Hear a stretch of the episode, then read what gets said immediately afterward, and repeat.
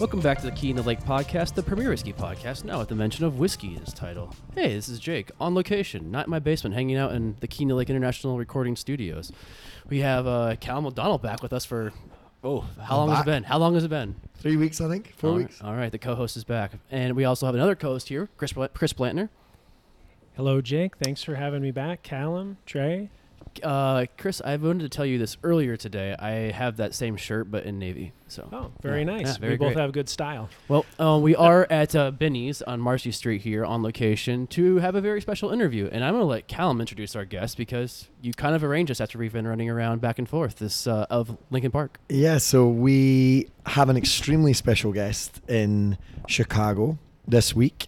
Um, he was very, very gracious to let us drink all of his whiskey last night on a boat in the middle of the lake. We watched the fireworks.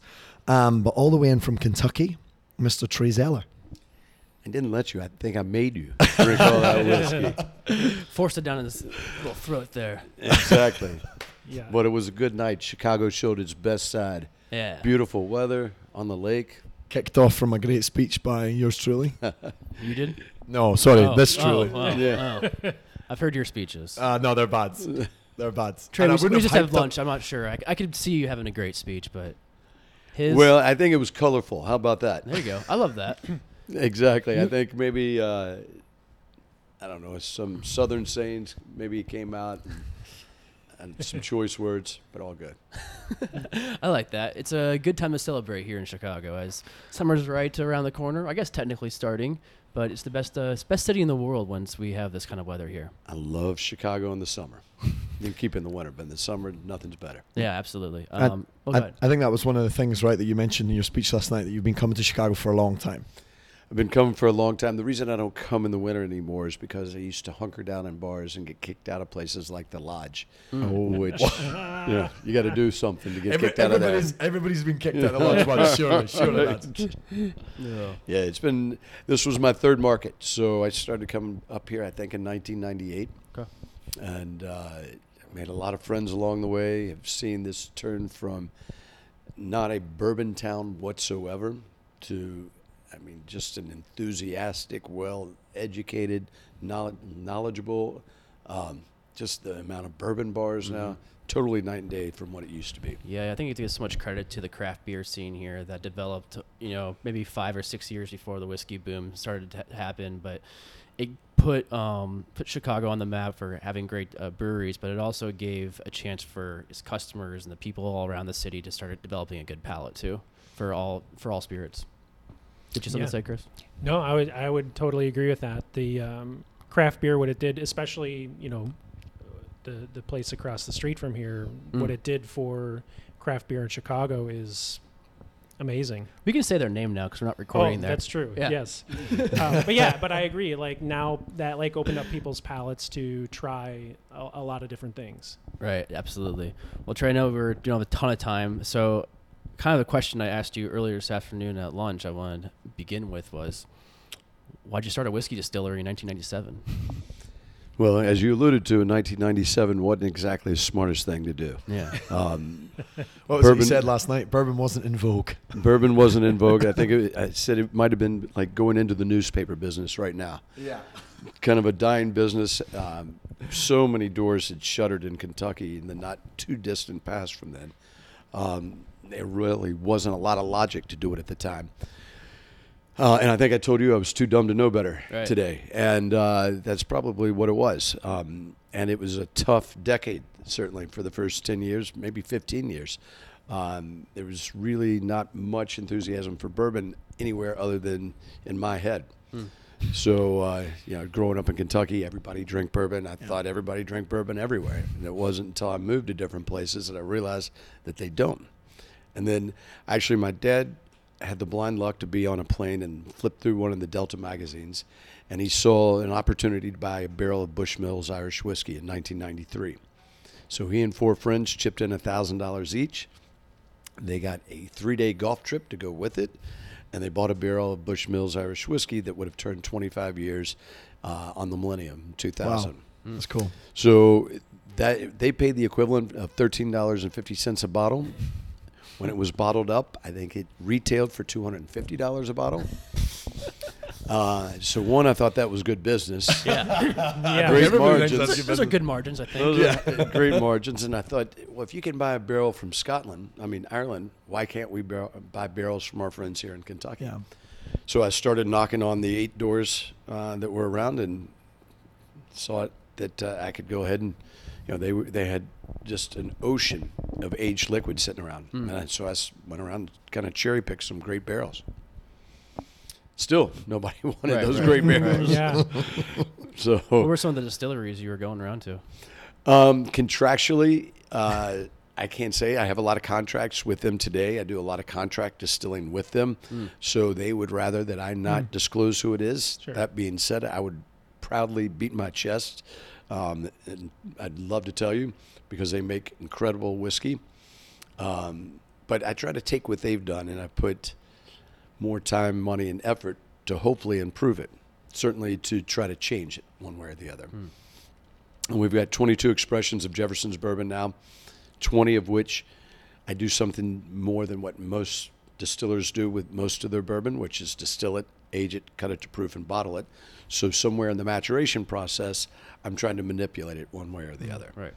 So my whole thought is to kind of push the boundaries of what bourbon can be and the definitions without bastardizing it. Hmm. So it's kind of tipping our hat to tradition. So we're always using, you know, fully mature bourbon mm-hmm. before we start doing something with it. So it's not accelerating the process. Hopefully, it's enhancing it. Right. And we've talked a lot about this. You know, hmm. we're going on, coming on 200 episodes of this podcast, and a lot of time we've talked about how. A lot of bullshit. Oh well, I mean, 95% of it's been bullshit. That's why we've got you on, That's Trey, right, because right, yeah. you know we want this five percent, and then we're going to bullshit. Right. there. Okay.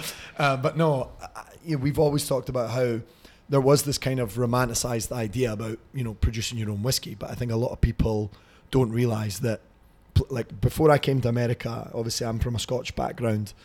Before I came, I didn't realize that MGP and places like that had such a massive um, impact on on the whiskey world here. You know, I thought everybody was distilling their own whiskies, and some of the greatest whiskies that I've tried, and we've mentioned them hundreds, of, mentioned them hundreds of times on this podcast.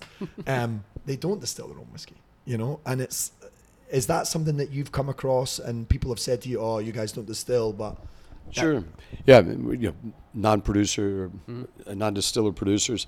Um, yeah, I've had people say that. Uh, we do distill now as well. So I still source today. I still contact, contract distill. That's mainly what we do, and then we distill ourselves. So it's a little combination. that being said, um, you know, we've got big, great distilleries making my recipe specifically for me, putting it in our barrels specifically for us and they I can buy it cheaper than I can make it today. So there's uh, there's an advantage to have that consistency from these distilleries that have been around for hundreds of years, yeah, people that know what they're doing, and we can also with our smaller distillery have flexible to innovate with those. So I think it's kind of the best of both worlds. That being said, you know, do we have ambitions to go ahead and start distilling and controlling everything from soup to nuts? We'll probably do that at some point. And uh, so it's um, you know it, it's worked out for me. I set out and I didn't have a pot to piss in uh, back in the day. Um, best I could do was buy a few barrels here and there and try to sell it and try to buy more and more and lay some down and um, so it was about building the brand for me Right. and then doing about something doing something different really uh, distilling and it's an unbelievable craft you know it's kind of trying to do the same thing over and over and i wanted to kind of push what we could do with it Right. Yeah. and i don't know how to distill I was gonna most ask Most importantly Would it have been even crazier to actually start a distillery you were producing yourself in 1997 versus doing what you're doing right now? Or I have mean, been doing? certainly you know back then going to a bank to build a distillery was not an option like we just said this is a dying business you Yeah, know? yeah, yeah. it's trying to convince somebody to get in the newspaper business right now i want to build a printing press I, you know, Not I gonna graduated journalism school in 2009, so I understand what you're saying. yeah, there. right Yeah. right Yeah. so uh, you know and a lot of the people that have gotten into craft distilleries since then they made a lot of money somewhere else i was in my 20s when i started Mm-hmm. this and um, it really wasn't an option Yeah. So, can you talk a little bit about the role of your distillery right now, the the spirit that you're making? Like, what is that the role of that whiskey in uh, what you're producing today? Like, how will that tie into like your products today, or will it stand alone as its own? Okay, so we bought into the Kentucky Artisan Distillery seven years ago, Mm-hmm. and we have not bottled any of that juice as of yet. Yeah. We are about to, Okay. But uh, you know, as I said, Callum pulled out. I'm, I'm imagine. Can you imagine? uh, um, as I said, you know, I'm not trying to cheat a process. I like, to me, I work a lot with six to eight year old bourbon. So a lot of our finishings that we're doing, I want to get fully mature bourbon and then be able to get an impact from something else. If it's much over eight years old, then you're not going to get, you know, you've got too much to overcome.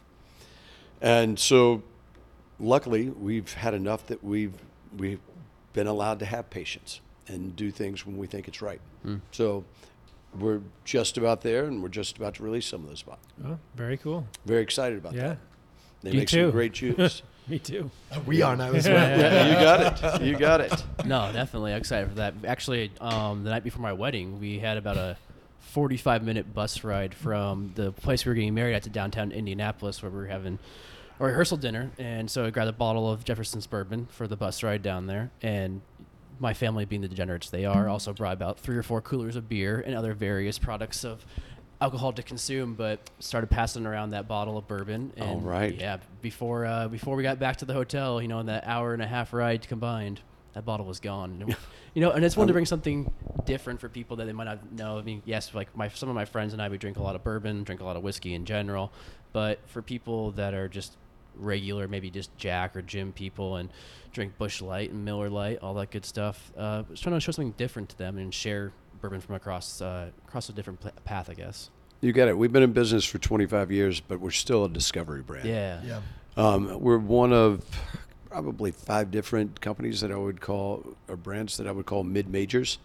I like that. Yeah, Yeah. definitely. Yeah, so, You're the you know, Gonzagas of, of college There rap- you- there of you go. Bourbon, yeah. Or I guess they're kind of a big team now, but right like but that. that's really what we are you know you know the big eight that were around when i started are still there and they you know those are massive companies um, there's a few and a lot of them started about the same time that i did Mm-hmm. that uh, that have endured How do you think? So the as Callum mentioned MGP plays a huge factor in American whiskey, and you guys are blending, doing that craftsmanship of your own to bring something different to the whiskey world back then and 25 years ago. But now we see so many distilleries doing that. Do you think that as more distilleries are taking bar- sourcing barrels and then doing the blending themselves and kind of creating their own style of whiskey, creating their own art in a way, it's helped uh, Jefferson grow as a brand? Hmm, that's a good question uh, yeah probably Okay. um, I, you know the non-distiller producer is probably not the dirty word that it once was Right. And I think uh, really we're that got a bad reputation. We're people that you know basically bought MGP or something and just stuck a label on it. Right. Didn't do anything with it. Yeah. So, you know, they make fantastic whiskey. Um, so do a lot of other distilleries. Mm-hmm. Uh, I think until you do something to make it your own, then you know.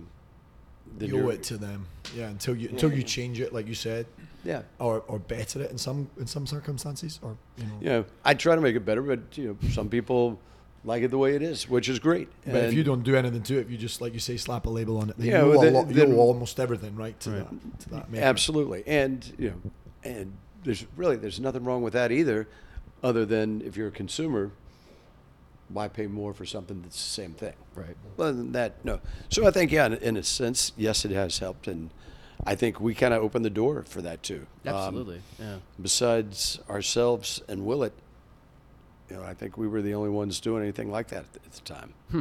And now we have yeah so many other brands doing it. Um, we'll just get it out of the way right now. Pinhook's doing that. we're, we're contractually obligated to mention Pinhook on every Okay. podcast. But We're actually not contractually. We just fucking love the whiskey. yeah, Okay. Chris and I actually chose a barrel pick uh, last week. Was that last week?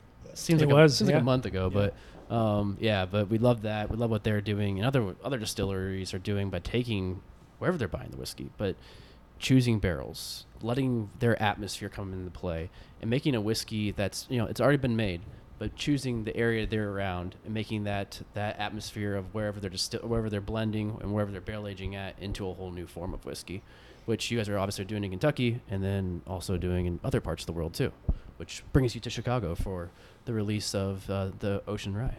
Correct. Yeah. Which, since we are here and we're talking about the Ocean Rye, we Yeah. should talk about the Ocean Rye. Yeah, Yeah. But, but, You I go- mean, can- Yeah, if you let's want to, do you don't You don't have to. yeah. um, it- no, you know, I think that's obviously um, one reason why we're talking. But what I loved about learning from your distiller over the last four or five years of drinking it is how much history comes into play with everything you guys are doing at your distillery. It's um, something near and dear to my heart is about learning about the the history of bourbon, the history of whiskey. Where does this all come from? Then you understand, start understanding the story of America more once you start understanding the story of whiskey and how those two correlate, correlate together. Absolutely. And you know, why did bourbon blow up in the first place? Right.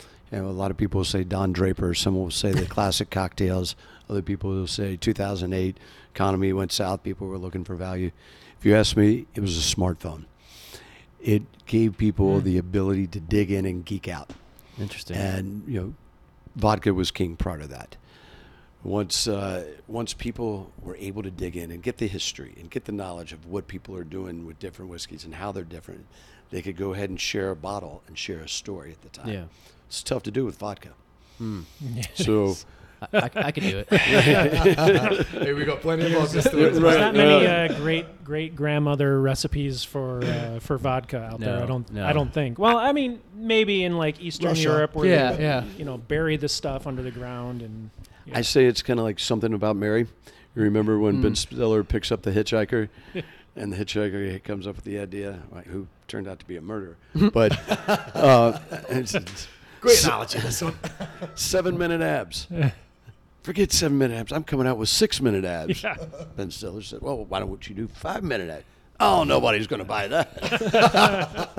that was vodka, five times distilled, six Yeah, times distilled. exactly. Uh, so, you know, I love that. Oh. there's so much more, and a lot of it's history, and that's to tell you the truth. That's really why I got in the business. It was more Kentucky pride Yeah. and history than, than anything. My eighth generation grandmother is documented as the first woman in American whiskey through arrest records. She was arrested for moonshine and bootlegging in 1799. wow. If you went to my grandmother's house, she didn't ask you what you wanted to drink, rather, how do you take your whiskey? Mm. So, you know, that, that was just a part of us. And then my dad and my uncle were two big Kentucky historians. My uncle had the largest library on Kentucky history, and my dad's gone on to write a number of books on bourbon, but he's on his sixth edition of a book cleverly titled Bourbon in Kentucky, Nice. Wow. That's, where uh, he's where did he come up with that? I tell you what, he, he, he's, you know, we're, we're creative like that. Those dollars, look out. But uh, it's not the most exciting read, but he has found over 2,800 distilleries that Wow. paid taxes in Kentucky alone. Wow. And it, it'll tell you how many bushels of corn a year that they yeah, distilled and who the ownership was. So it was a passion of digging into the history Yeah. and that kind of you know Jefferson's Ocean. A couple years ago, I had the idea that Jefferson's Ocean tasted more like what people were drinking on the East Coast that was coming from Kentucky hmm. than Kentucky bourbon that's now distilled and aged in Kentucky. So I replicated doing that journey of floating barrels down the Ohio River to the Mississippi River and took another boat down to Key West and another boat from Key West to Fort Lauderdale and then finally hitchhiked a ride after we destroyed one boat from Fort Lauderdale to New York. We you know did it historically accurate so we took off or we distilled it in January, took off in June, landed a year to the date that we took off mm-hmm. and that whiskey turned into bourbon for the first time when they did that back in the day. And that whiskey that we did on that voyage it was as dark as a 16 year old bourbon that had been double barreled for five years. It was absolutely the smoothest bourbon that I've ever had. I could tell you it was a little young because it was you know, a little grainy up front. But that's what made bourbon proliferate in Kentucky because they would pay so much more for something that had. Traveled. Yeah, Yeah. Took So- the edge off. you got it. Completely did. And so, you know, I didn't think about that when we put barrels on uh, boats originally. Um, but looking back at it, that's exactly what it was. And as you were talking about naysayers, you know, when we came out with the Yeah. Jefferson's Ocean, a lot of people said that's that's not traditional aging. That's not. In fact, it's how it originally aged. So, Yeah. Right. I was just going to ask you, what do people? What do you say to people when they ask you, "Is this a gimmick?" Um, taste it. Love that. And then Taste you won't. Then you won't. try it then you won't again. ask any Yeah. questions. Yeah. You- Almost everybody that's written about it has said something similar. The first paragraph. I thought this was a marketing gimmick, Yeah. Yeah. and then I tried it. Actually, both of our whiskeys were just written up in the same article about like whiskeys to drink this summer, and that was the first ar- line of, for you guys. Is I'm that like- right? I'm Yeah. Like, I'm like, oh, there you go. Yeah. That's so. St- still, how many years later? It's the, the still the opening paragraph. Right, 15 years later, Yeah. we put, actually I put barrels on the ship for the first time in 2008. Okay. Took them off, so that was Newfield that I took off in 2012. So it traveled for three and a half years. Um, How many barrels? five barrels. Okay. Only three made it back. the crew, one of which is named Juan, I named those two barrels Juan chairs. There you go. They said that the barrel, the bands had corroded and Yeah. burst, but I got my Uh-huh. own theory on that one. Well, I was going to say that. I was going to say that. Like, what you know, the first few times you did it, were you not thinking, I'm going to put these really good bourbon or distillates in these barrels, and I'm going to put them on this boat with these sailors who are renowned for having a bevy. Were you not thinking, how am I going to be sure that these barrels make it to the other side? I had my doubts, and they they were substantiated. So uh, there's nothing wrong with that. But uh, you know, when we when I put the barrels on the Jefferson's Journey, I loaded up that boat with finished case goods. Ah, nice. I was like, drink this, not that. Yeah, that's fair. Is this the first guy you hired? This is the first guy that I hired. You gotta Yeah. bribe him, man. Yeah. You gotta bribe him. Look, don't Yeah. drink the stuff in the barrels. It won't taste as good as the stuff in the right. bottles. Okay. Exactly. Was there any doubt that it wouldn't work, that you wouldn't get these flavors and profiles that you're looking for, or did it maybe? I didn't have any idea when we put it on the ocean Right. the first time. I didn't know what it would taste like. Um, I just knew that it would force maturation in a different way than it does in Kentucky. So, you know, it's really the idea came from watching the whiskey slosh back and forth in my bottle, and thought that would happen in a barrel. And so, instead of waiting for seasons to take bourbon in and out of the wood, it would happen as we're watching it on this shaky table right now, watching it rock back and forth right now. And um, you know, I didn't I have a clue that the salt air would permeate the barrel. I didn't realize that, that the heat would caramelize the sugars in the wood. So, you know, it, it surpassed my expectations. Yeah. Were there any other experimentations you were doing with barrel aging before uh, the ships? Not, I was experimenting with different types of barrels at the time, but Mhm. not different environments and agitation. Okay. Are the same uh, that first uh, voyage? Were they all the same barrels, like same Uh-huh. char and everything? You got it. Got it. Yep. Do you know the level on, char on that? It was char three. Okay. Pretty standard so on that. Yeah. it's pretty standard. And I, I, I don't know if I've shown you guys what those first bottles look like. I think yeah, how dark that one was in the middle. Yeah. Yeah. Oh man. I mean, it was black. It was It looked- so yeah. viscous. I, I have a question that's a little bit removed from this. Was there, you know, you, you mentioned how that when you started 1997 or the first time you came to Chicago 1998, bourbon wasn't in vogue. This wasn't something that was happening. The dawn of the smartphone, the crisis, whatever it was that, that spurred people onto this, that wasn't until 11 years later plus. Was there ever a moment in those 11 years or even after that you thought, "Ah, this isn't going to work? Like Yeah. plan A, Yeah, this- a lot of times. route one is there one that sticks out that you think like you were in the dumps and it was about over but maybe you know you were like right one more we'll step up to bat one more time you know Well, back then I used to get orders off a fax machine mm-hmm. with the thermal paper that rolled Oh, yeah. over, Oh yeah. and they would roll off the fax machine onto the floor, and you know. Walk Pick in in the morning. All right, we got an order for 30 cases, right? but from the time the Kentucky Derby ran until college football kicked off, there was not an order coming off that. Oh. Yeah. It was so seasonal back then. So I started selling to Australia. Then I came up with Pink and Vegas energy drink. Started selling Pink and Vegas energy drink. right. Yeah. Yeah. Pink was starting to Man take many off. talents. Man of Yeah. many talents. I came up with Pink 2O, water fortified with vitamins and minerals essential to women's health. That had some more success, so I came out with Pink Chardonnay, which was in a pink opaque bottle. Uh-huh.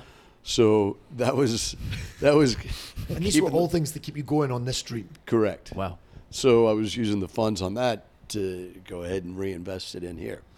So bourbon was my passion, but that was keeping the lights on. So actually, Thanks, Pink. Yeah. Thank you. you got it. Now he has the pink microphone as well. I don't know if fate. you know the guys from Bourbon Pursuit, Yeah. but they heard that story, and one of the guys, uh, Ryan, who also takes care of my lawn, gives me so much shit about. oh, it's a pink energy drink guy. oh man. Ladies' vitamins. Let's go. Yeah. What made you keep going with that? I mean, like you said, like Chicago wasn't even. I would even say it was even a drinking city other than you know beer and a shot till like 2008, 2009, maybe 2010 when some restaurants started developing here. The cocktail scene started to take off, but even uh, over the last five years, it's changed so dramatically. I mean, COVID had an effect on it, and now things are just kind of reopening. But you know, what made you keep going, thinking that bourbon was going to be the future? Just passion. Yeah. Just loved it, and uh, the people that I met loved that. I was like, I don't want to get into a different industry. Yeah. Yeah. I love this too much. So it's it's been a lot of fun. And what does your old man think? Obviously, he's you could. I don't know if you would say that he's a bourbon historian, but someone that's written you know six, seven volumes of bourbon in Kentucky. Like, what does he say to you now? Because obviously, this has become. You know, at the start, he was was there ever a moment when he was like, you know, Trey, come on, buddy, like, this is not. Go get a happening." job. Like, Go get I'm a not. job. I'm never putting you in this Just, book. just buy Like, Irish you're whiskey. never going Only to buy Irish whiskey. Yeah, Right. You're never going in this book, mate. So give it up. And then nowadays he must be like, oh, like, do you want to sign a copy? You know, like. Well, um, so he helped me for the first couple years. He did a lot of the. He was an attorney by trade. He did. Uh, he practiced law for 14 years. So he submitted every application for every cola for every uh, state uh, that we opened up. He would do all that all that work, and so we would go to whiskey fests and things like that together. So it was a passion that we could share. But I got to take him uh, to Ireland and France uh, about a month ago.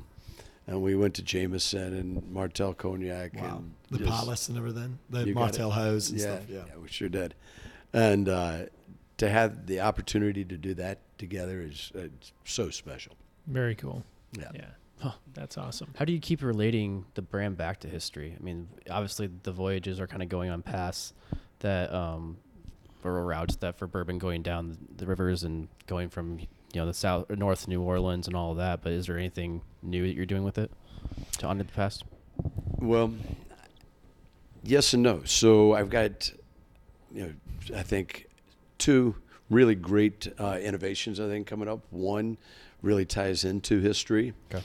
And it's uh, going to be kind of a tribute to uh, someone in my family that um, that was uh, one of the pioneers. And then uh, the second one, I think, is going to be really, really different than anything that else has ever been done. And that's not looking to the past, but to the future. Hmm. When when are can we like we don't need to know the details, but is there like a timeline on these that you could that you could tease us with, Trey? So February, January, February for the one that's looking back, Mm-hmm. and June for the one that's so a year from now. Okay. Yeah. Oh, Cool. That's very cool. It's cool. No, so everything obviously started with the bourbon at sea, but now you're doing rye. What is there any reason for that? You know, it's been a natural. It- We're on our 28th voyage now. Um, I thought about doing this years and years ago. Mm-hmm. Um, we've got 22 different expressions of Jefferson's. One of those is ocean, but that has five within there. Uh, we've done two ryes other than this. One was a 10 year old rye that we had years ago. Um, and then we did a cognac finish rye. Okay. I wanted to make this kind of like the cognac rye, which I'm not a big cocktail guy.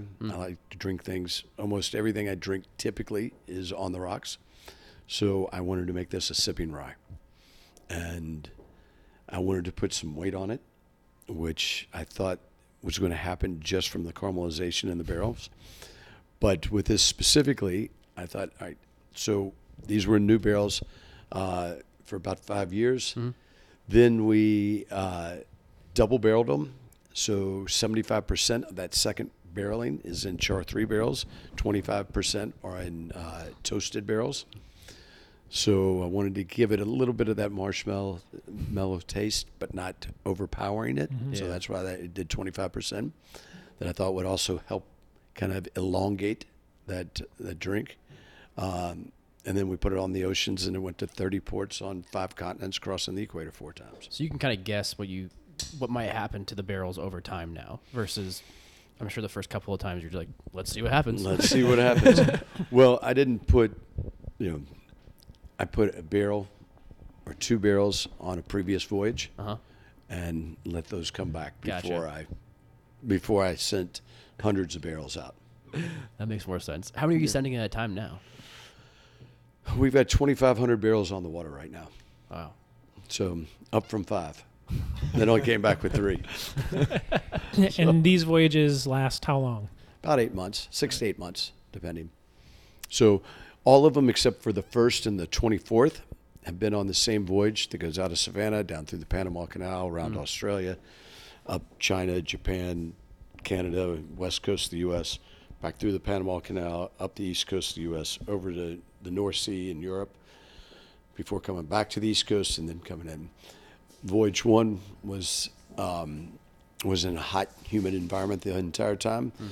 as is Voyage 24. Mm-hmm. So, Voyage 24, we just kind of figure eight it throughout the uh, Caribbean. So it was all heat and humidity. Because you're not leaving at the same time of year, right? Excuse me. You're not leaving at the same time of year. for No, port? we leave at different times a year. That shouldn't make a difference because we spend about equal time in the southern and nor- northern hemisphere. That being said, each voyage tastes markedly different based on what it encounters. Um, we have a ship's log, and we're able to get the data to with the daily sea conditions, whether it's calm, moderate, rough, or very rough, and day, uh, sea or average temperatures. So I think uh, 90, or excuse me, voyage 24 uh, never got less than 93 degrees in those containers. Wow. So, Wow. I mean, it's exploding into that wood. It's Right. just, you know, and it brings out the good part of the wood. Yeah. Have you ever like considered going out and spending like a week on a ship? I've spent some time on the ship that went throughout the Caribbean. Oh, oh, yeah. wow! Of course you did. Of course Right, you did. You know, they're going to like the Dominican Republic, Puerto Rico. Like, you know, it's like, well, guys, if you need, if you need, if you need, If me you to need come, me, You, you need, know, a, you you got it. need a deckhand.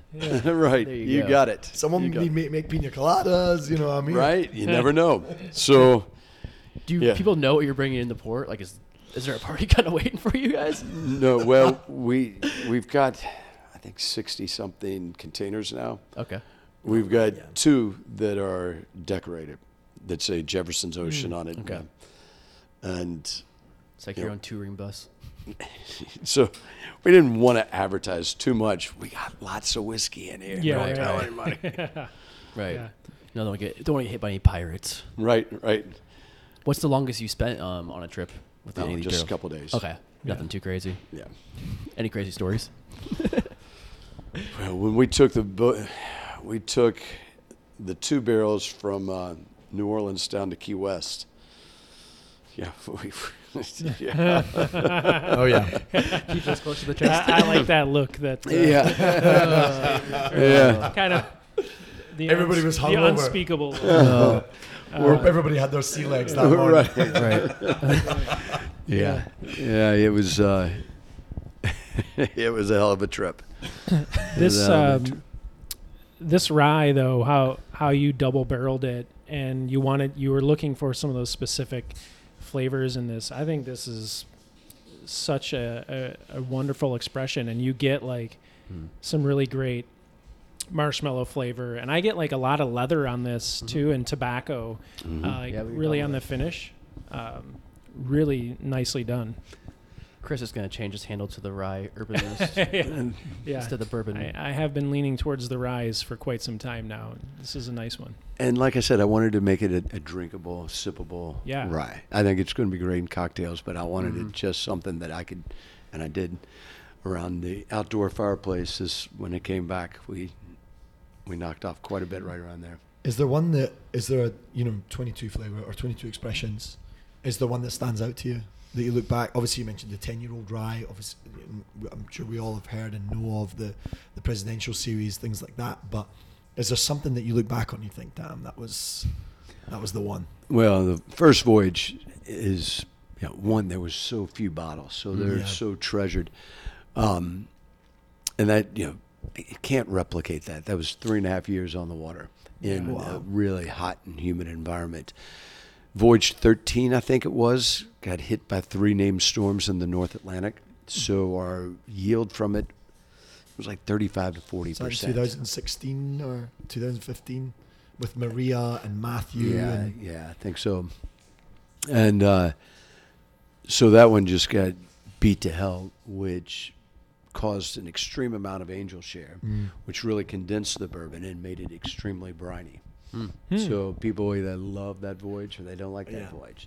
So it's great. We've got um, an event going on on Saturday at the distillery for the Jefferson's Ocean Fan Club page, which is an organically formed group that uh, just loved ocean and everything about it, and started this this fan club. And they they're unbelievably active. They're uh, you know somebody will find a, a new batch. What time new- does that start? Yeah, yeah. we'll be down. You Make the got it. Four That's not o'clock. that far of a drive, lads. No. I gotta be in Texas on Monday, so I'll just keep going south. Yeah, I mean, come on, we can do it. You got it. Absolutely. It's going to be a blast. Um, so, you know, they all have their own favorites, and it's fun to watch them debate it. I love going into bars and ordering the Jefferson's Ocean, and they ask me which voyage. Right. Yeah, nice. Yeah, that's cool. What's that feeling like from going back 25 years when nobody was buying bourbon to now where there's organic fan clubs and people are coming to collect your whiskey? It's pretty cool. Yeah, I'm not going to lie. Yeah. It's a lot easier pushing the rock more downhill than straight uphill. And, you know, I thought it was going to fall back on me and roll, roll me over, and now it's hard to keep up with. I think the cool thing is, is that like you know, obviously the only person that's going to know your journey is you, and you know, in some essence, your father as well. But like looking back and thinking about, you know, all the sleepless nights when you're thinking, okay, I need to make a lady's vitamin water Right. to keep this thing alive. Yeah. To nowadays, when you probably go to bed and you're thinking, how are we going to get 500 cases to X person? You got It's it. just such a rift, right? Right. Like you go from worrying about are we going to be able to keep the lights on, like you said, to man, it's way too bright in here. You know? yeah, you know, now it's trying to keep up with production, try to get ahead of it. Um, so, which is a lot more fun problem to have. Yeah, for sure. But uh, but it's still a problem, and uh, you know that's that's why we're taking steps to to try to get there. But yeah, it's uh, it's been a hell of a 25 years, and a lot of fun. Looking back on how distilleries kind of overshot the future of whiskey and bourbon um, in years past, decades past, and they made too much trying to predict into the future. Do you think that could happen today? Was was happening? It will happen sometime. Yeah. It will. Everything goes in cycles. Um, from my perch, again, I think the the smartphone had a lot to do with this. People could dig in. It's hard to go from the Renaissance back into the Dark Ages. Mm-hmm. So, unless there's a category that you know comes up that doesn't have something that you can geek out on, it's going to be hard to go back and you know see a, a back bar that has 50 vodkas again. Yeah. Will it happen?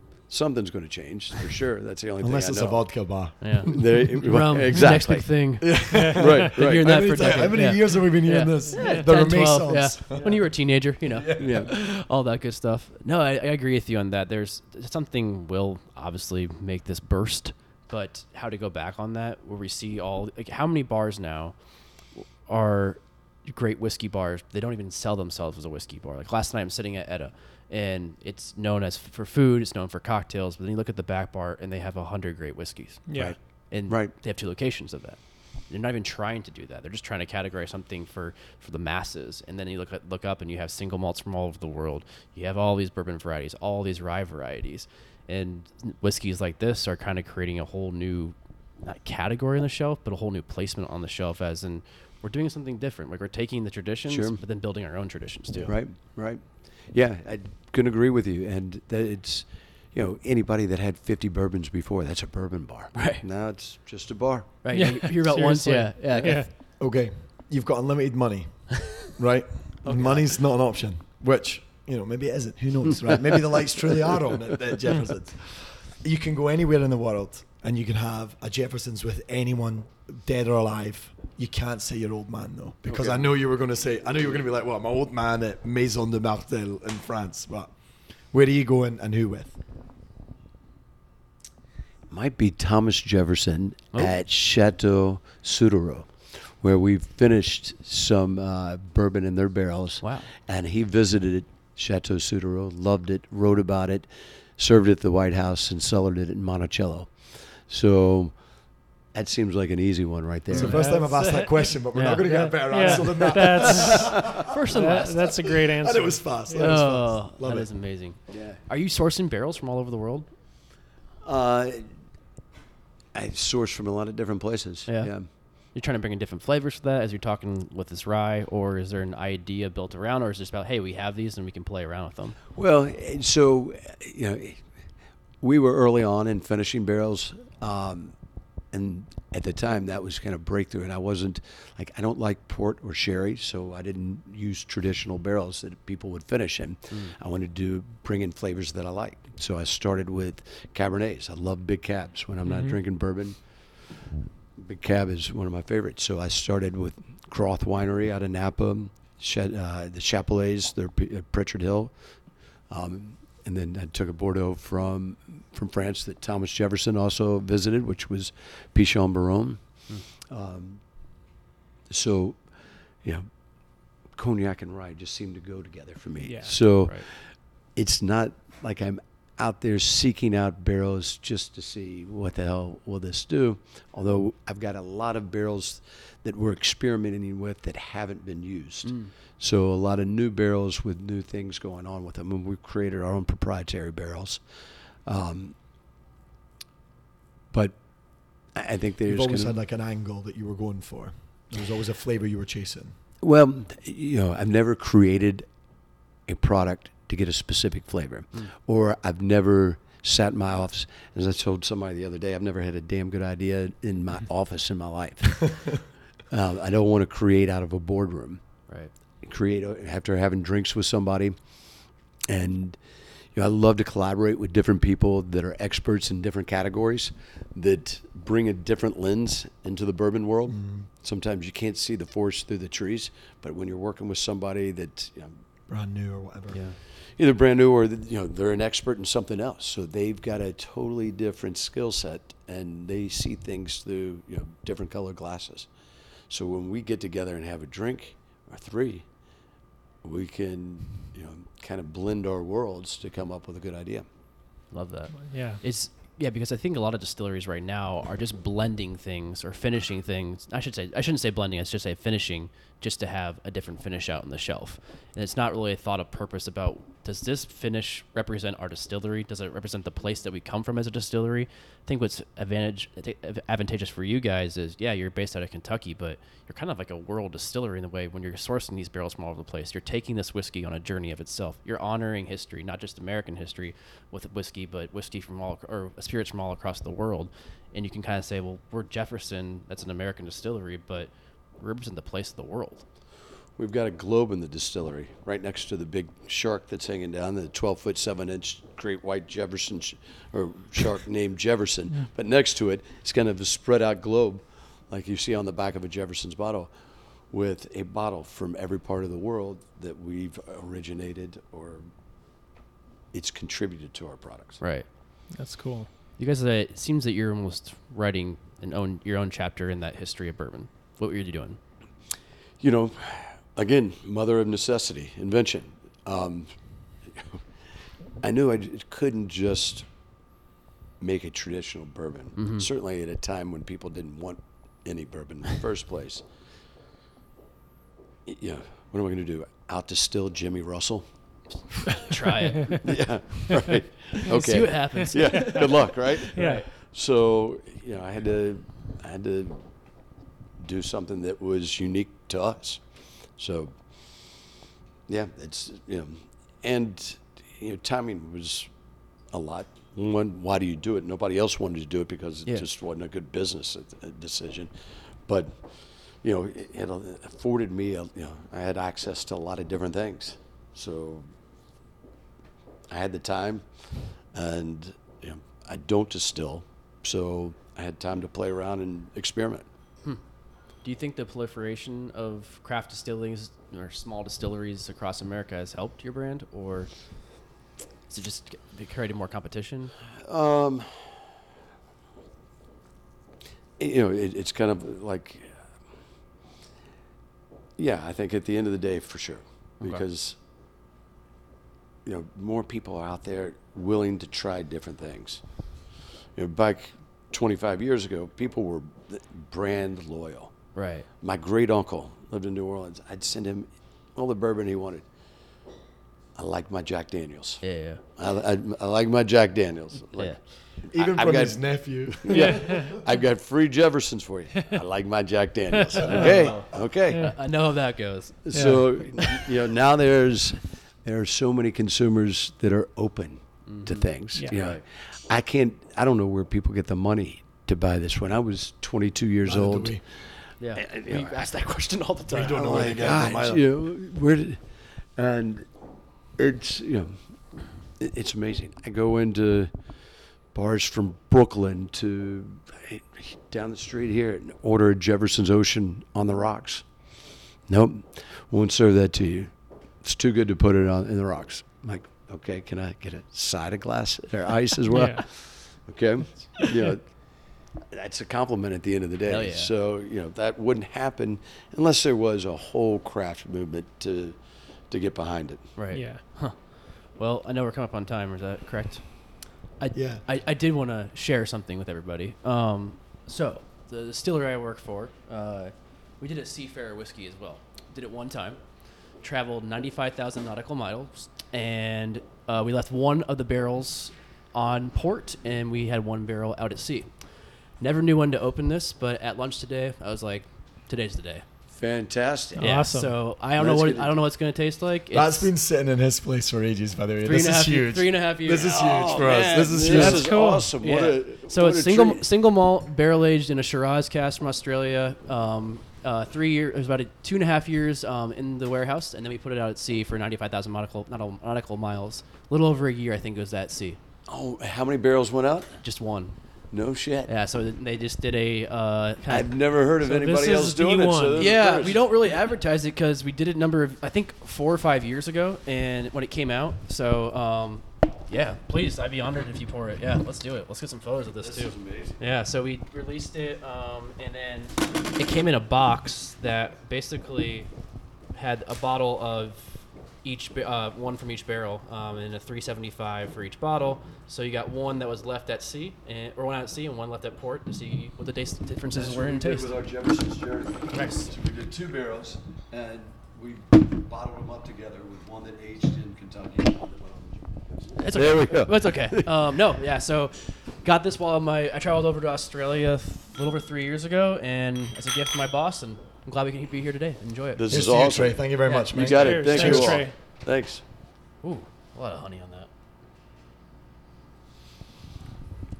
A lot of honey on that. Like honeysuckle. Mm. God, I wish I had the other one to taste it next to it. I have it at home. I forgot to bring it.